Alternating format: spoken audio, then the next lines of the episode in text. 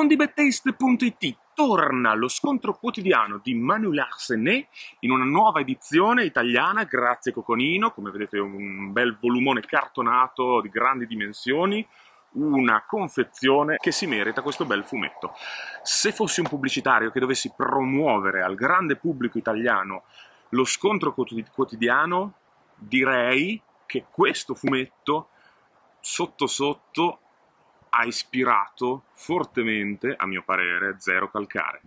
Sì, tiriamo in ballo il grande nome, il, l'enfant prodige, che ormai tanto infante non è più, è ormai un nome affermato, del fumetto italiano. Eh, Zero Calcare continua a ripetere, ha sempre detto che la sua passione per il fumetto, la sua voglia di diventare un autore è nata da Boulet, autore pubblicato da Bao in Italia, in cui innegabilmente riconosciamo alcuni aspetti, molti aspetti delle sue storie brevi, quindi personaggi eh, della sua vita, le, le, persone della sua vita che si trasformano in personaggi tipo Lady Cocca di Robin Hood, persone dei, personaggi dei Cavalieri dello Zodiaco, insomma tanti meccanismi comici, umoristici dello zero calcare breve, short form, si trovano in Boulet. Ma, a mia impressione, leggendo lo scontro quotidiano, di cui Zero Calcare ha in diverse occasioni detto un gran bene, l'ha consigliato, quindi gli piace.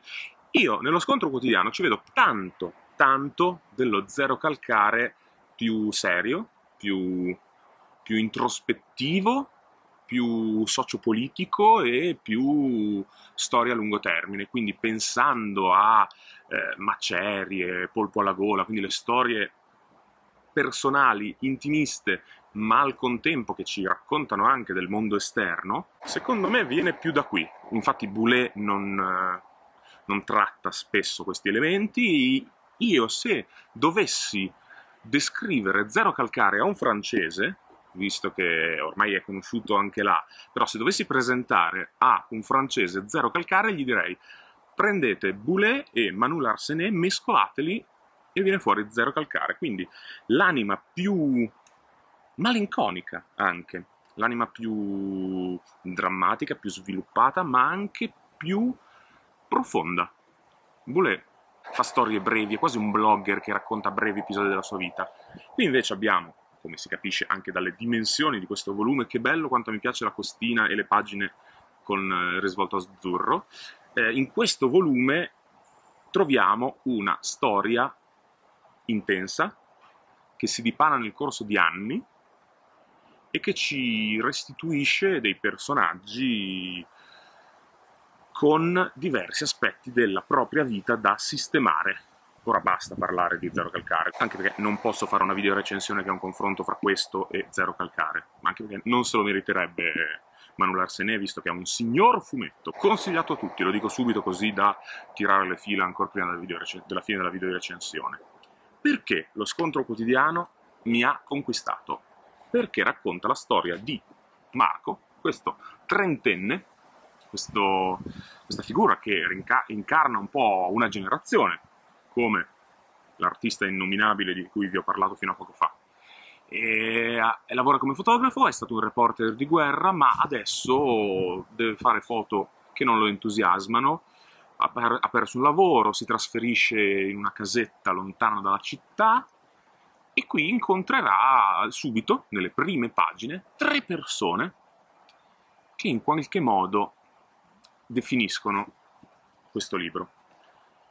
La prima persona è un uomo, un proprietario terriero che appena vede questo ragazzo, questo trentenne Marco, che fa una passeggiata col suo gatto nel suo territorio, lo scaccia, lo minaccia di aizzargli contro il suo cane, di sparargli, vattene via dalla mia terra. Insomma, c'è questa aggressività che è un po' il, il, il fuoco che brucia sotto questo libro.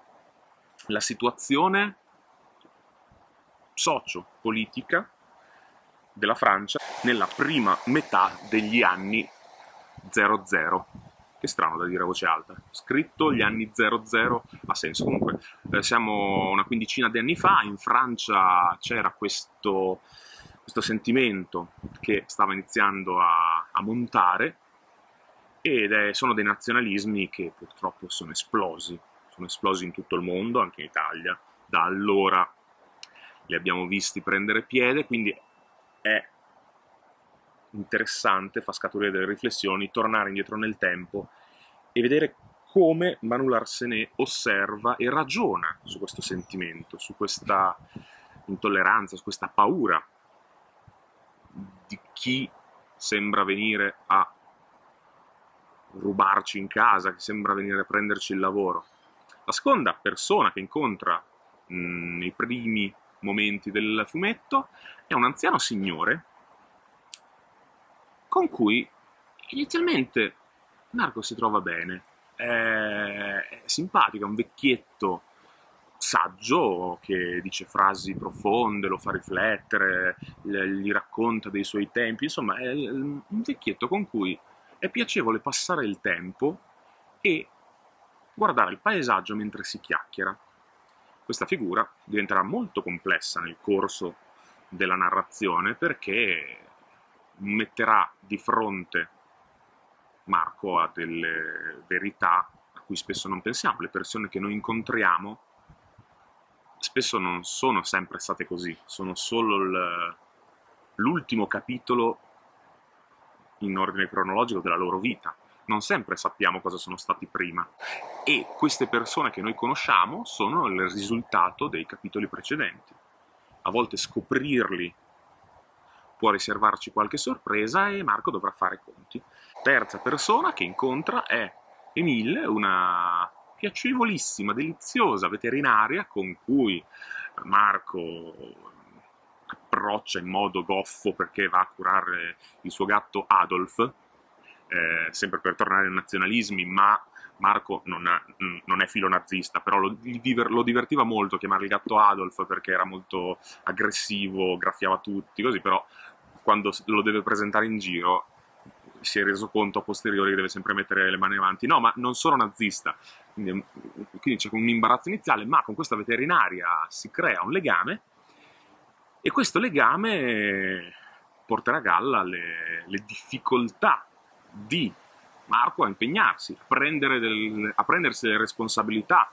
Col tempo Emil vorrà trasferirsi a vivere con Marco e lui, la convivenza, mm, è un impegno ma troppo grosso. Ma stiamo così bene così, perché dobbiamo complicare le cose? Non è il classico stereotipo della ragazza che vuole impegnarsi, seriosa. No, no, no, e viene tratteggiata come una ragazza adorabile che cerca di far andare avanti questo trentenne che mm, è spaventato dal cambiamento è spaventato dal cambiamento e il cambiamento è uno dei grandi temi del, del volume. Il cambiamento e la memoria, a mio parere, sono i due grandi temi di questo fumetto, sviluppati benissimo in modo non retorico. Cambiamento perché con gli anni le, le cose cambiano. Ecco, ho appena detto una frase retorica. Eh, Marco si rende conto che ciò che ha osservato da bambino non è più così, eh, la sua famiglia, i suoi, i suoi, genitori sono persone che stanno invecchiando, eh, va nel cantiere dove lavorava suo padre e scatta delle foto. Scatta delle foto agli operai che sono ormai invecchiati di questo cantiere, che non è più un cantiere di successo, probabilmente fra poco chiuderà, è, è in crisi. E nel catturare l'immagine di questo cantiere che cambia, di questi operai in una fase ormai ultima della loro carriera, Marco ritrova la passione nel suo lavoro, nell'immagine. Le fotografie catturano un momento passato, Il, i diari catturano momenti passati. Spesso nei diari di altre persone troviamo cose che, che sono diverse da quelle che ci aspetteremmo, che vorremmo, che desideremmo trovare. La memoria, l'altro elemento che ho definito centrale di quest'opera, la memoria è tale perché con, eh, con l'età ci si dimentica quello che è stato, con uh, la memoria dobbiamo fare conti con azioni magari di cui non andiamo fieri, ma non riusciamo a dimenticare cose che magari vorremmo dimenticarci. Ci sono dei, dei ricordi, azioni che abbiamo compiuto che ci perseguitano e come giudichiamo noi le altre persone, Marco?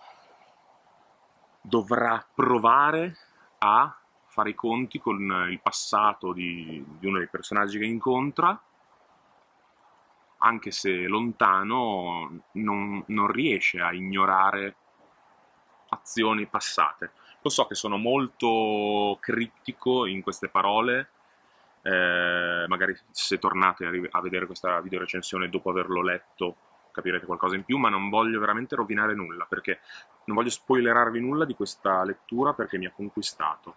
È una, è una narrazione delicata, tanto nella, nelle, nelle, parole, nella sceneggiatura, quanto nelle immagini. Eh, I personaggi sono cartuneschi, hanno questi, questi nasoni, questi occhi a puntino, ma sono, sono colpiti da, da momenti di vita dura Marco ha degli attacchi di panico, Marco ha da decenni attacchi di panico che lo perseguitano, va da uno psicologo cercando di vedere, capire se può risolvere la sua situazione, eh, gli racconta tutti i suoi problemi e, il psicologo mi fa ridere, dice bene quanti anni ha per stare in questo studio, per risolvere tutto ciò che le è capitato? E, e c'è un, un, grande evento, c'è un, un, un grande evento drammatico che colpirà Marco e tutto il cast dei personaggi, e che non vi anticipo perché sarebbe lo spoilerone supremo di quest'opera, però è anche difficile mh, mm, parlarvene pienamente senza rovinarvi questo evento. Io non voglio rovinarvelo, sono per le letture il più eh, ignoranti possibili, ovvero non nel senso burino, ma nel senso ignorante è bello avvicinarsi a un'opera senza sapere quello che arriverà, soprattutto se quando arriva ti colpisce lo stomaco. A me una vignetta con, con questa notizia, con questo, questa scoperta, mi ha proprio dato il, il classico pugno nello stomaco. Boom! E questo pugno nello stomaco che arriva a metà di questo volumone risuona per tutta la seconda metà. E quindi ci sarebbero tante riflessioni da fare a posteriori, scriviamoci, incontriamoci in un bar, parliamone, eh, però in, in questo video voglio consigliarvelo perché permette di ragionare su quindicina d'anni fa, in Francia tra l'altro, quindi non è proprio vicinissima a noi, ma che è molto vicina a noi per tematiche, è molto utile per capire quello che poi esploderà, è esploso negli ultimi anni in Francia, in Italia, negli Stati Uniti, questo, capire le motivazioni di questo nazionalismo, di questa, questa voglia di non, di non fare entrare l'altro, questa paura di accettare chi è diverso e la bellezza di questo racconto che come vedete in copertina mostra Marco ed Emil non, è, non, non c'è un, un, corteo, non è una copertina estremamente so, social politico impegnata, no, è molto bucolica perché soprattutto lo scontro quotidiano è la storia di una persona.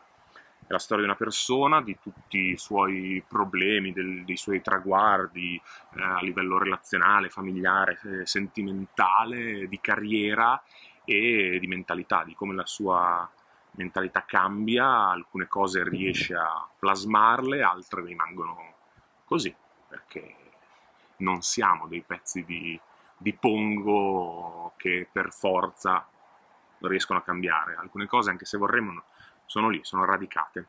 E il bello è che in questa vicenda personale, mh, biografica, si riflette lo scenario sociopolitico. È molto intelligente il modo in cui viene fatto, molto delicato, non retorico e straconsigliato dal sottoscritto. Lo scontro quotidiano di Manu Larsenet, nuova edizione integrale pubblicata in Italia da Coconino.